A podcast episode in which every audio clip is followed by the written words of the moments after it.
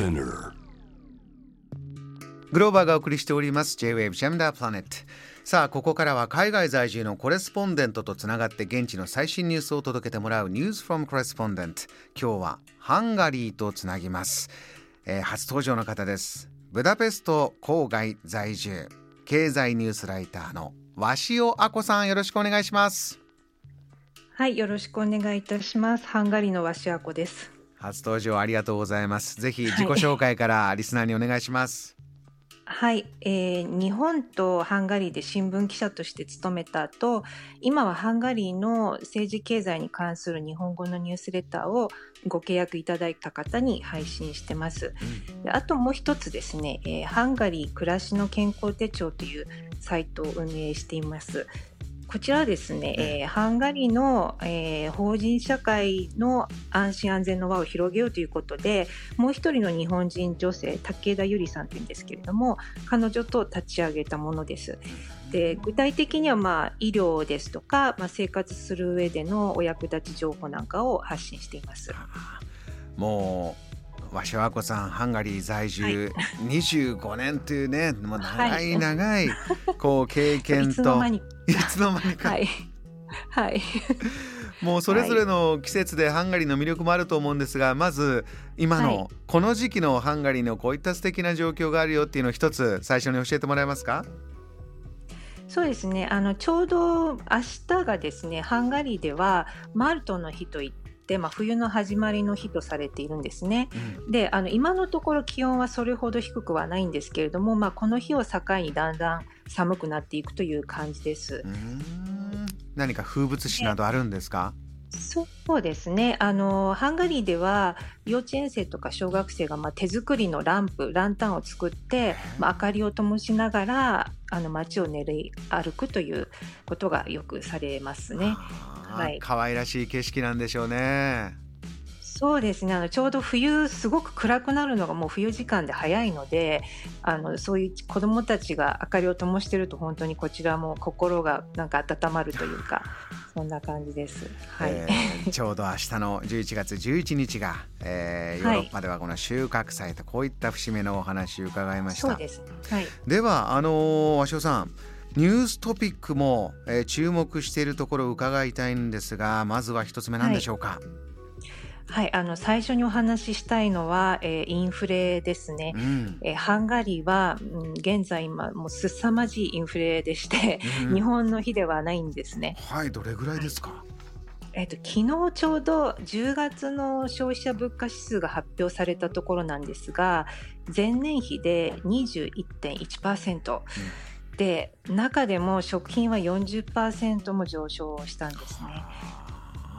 あのお暮らしになって25年今まで振り返ってみるとこの状況っていうのはどうなんでしょうか？いやあの私が来た頃というのはあの体制転換の後で、まあ、それほど経済がまだ安定してなかった時なんですけどその時ですらこんなにこう速いスピードで物価が上昇していくっていうのは経験してはなかったんですね。なのでもう私もなんかお店に行くたんびに もう値札を見るのが嫌っていうぐらいちょっとものすごい勢いで上がってますね。はい、これはやはりその今起こっている戦争の影響というのが大きいんでしょうか？戦争が起こっている影響はもちろん大きくてあのエネルギー価格が非常に上がっているので、うん、まあ、あのそれで食料を加工する時なんかにももちろんエネルギーを使うわけなのでその料金が上がっているのとあと干ばつが今年ハンガリーはすごくひどかったんですね。でそれで干ばつの影響も出ています。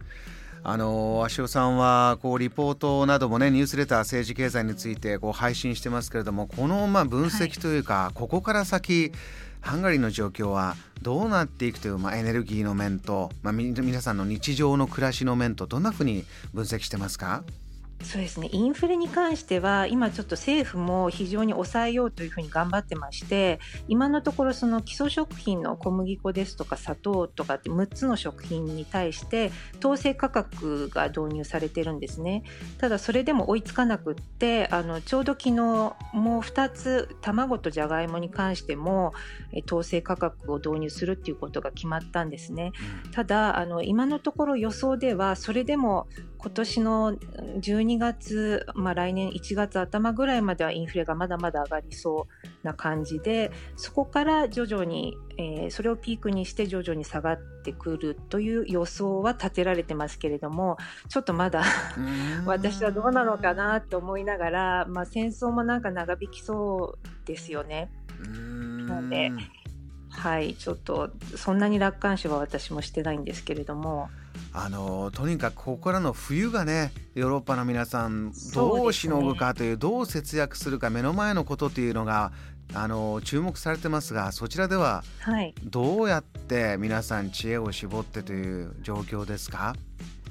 そうですね。あのエネルギー価格も非常に上昇しているので、まあ、あの暖房費が、まあ、ヨーロッパ一番高いんですけれども、はい、その暖房が例えば今までそのお風呂に入っていった人たちは、まあ、シャワーにするとかもう私もお風呂日本人なんで大好きなんで欠かせないんですけれども、うん、私自身そのお風呂のお湯を、まあ、今までの半分ぐらいにして節約するとか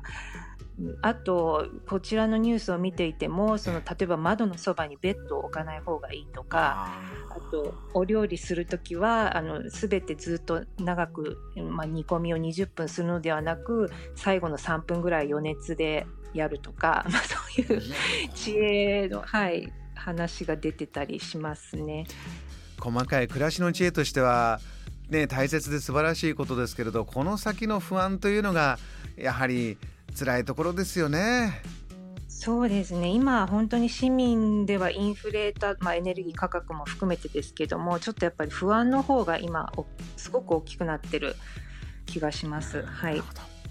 えー、またこういった話題は次回のご登場の時も伺いたいんですが今日はですねあの、はい。はい、お写真を送っていただいてちょっと気になるお写真もいくつかあってこう電車になんか口ひげが書いてある、はい、この街の景色ってのは何なんですか？これはですね、あの11月はモーベンバーというキャンペーンが行われてまして、そのモーベンバーって何かと申し上げますと、もともとモーっていうのはオーストラリアの方で口ひげのスラングらしいんですね。で、そのモーとノーベンバーをかけてモー、モーベンバーって言ってでその口ひげは何かって言いますとその男性のまあ象徴みたいな感じですよね。ええ、でその口ひげをまあその電車にかえ、まあ、トラムですけれども書いたり、まあ、ポスターに貼ったりすることで男性特有の前立腺がんであるとか精巣がんなどへの健康の意識を高めようというキャンペーンなんですね。まあ、あと検査を受けましょうっていうあのピンクの乳がんのピンクリボンキャンペーンがございますよね。えー、そのその男性版という感じでハンガリーでもこの数年すごく頑張ってるなという印象を受けてます。はあ、なかなかこうユニークな呼びかけで、はい、面白いですねこういったものはね。そうですねあの特にその写真あのご覧いただいたのはあのそのトラムっていうのはブダペスト市内の中心の環状通りを走るトラムで一番メジャーなんですね。うん、でそこにその先頭と最後尾の車両に、まあ、顔のようになっていて口ひげが書かれていて、まあ、かなり愛嬌があって可愛いんですけれども それがこういつもいつも走ってるのを見るとあって思うので、まあ、あのいい効果にはなるんじゃないかなと思います。なるほど、はい、これはあのそういった公共交通機関以外でも口ひげいろんなところで見ます？どうですか？あのですね、私は割とテレビでスポーツ観戦をするのが好きなんですけれどもあの特にハンドボールをよく見るんですが、うん、ハンドボールの選手が 11月になるとだんだんなんかそのひげが伸びてきてあらっていう感じであそっか今月はそういうキャンペーンだったんだなっていうふうに思います。もうメンバーだなというそういうところでもスポーツ選手も発信している、はい、ハンドボール盛んなんですねそちらねそうですね。いや、まあ、私が個人的に お好きなんだっていうのもある 面白いですよね、はい、ハンドボールね。そうですね。あの、まあ、サッカーももちろん人気ありますけれども、ハンドボールも割と、まあ、日本に比べれば、あの、ハンガリーの方が。かなり人気はあると思います。はい。えー、まだまだお話伺いたいですが、えー、今日はあっという間ということでして鷲尾さんぜひ引き続きまたこの時間でハンガリーからのさまざまなリポートいただきたいと思います、はい、今日は初登場ありがとうございました、はい、あありがとうございました。この時間はハンガリー在住のコレスポンデント経済ニュースライター鷲尾亜子さんにお話を伺いました JAM The Planet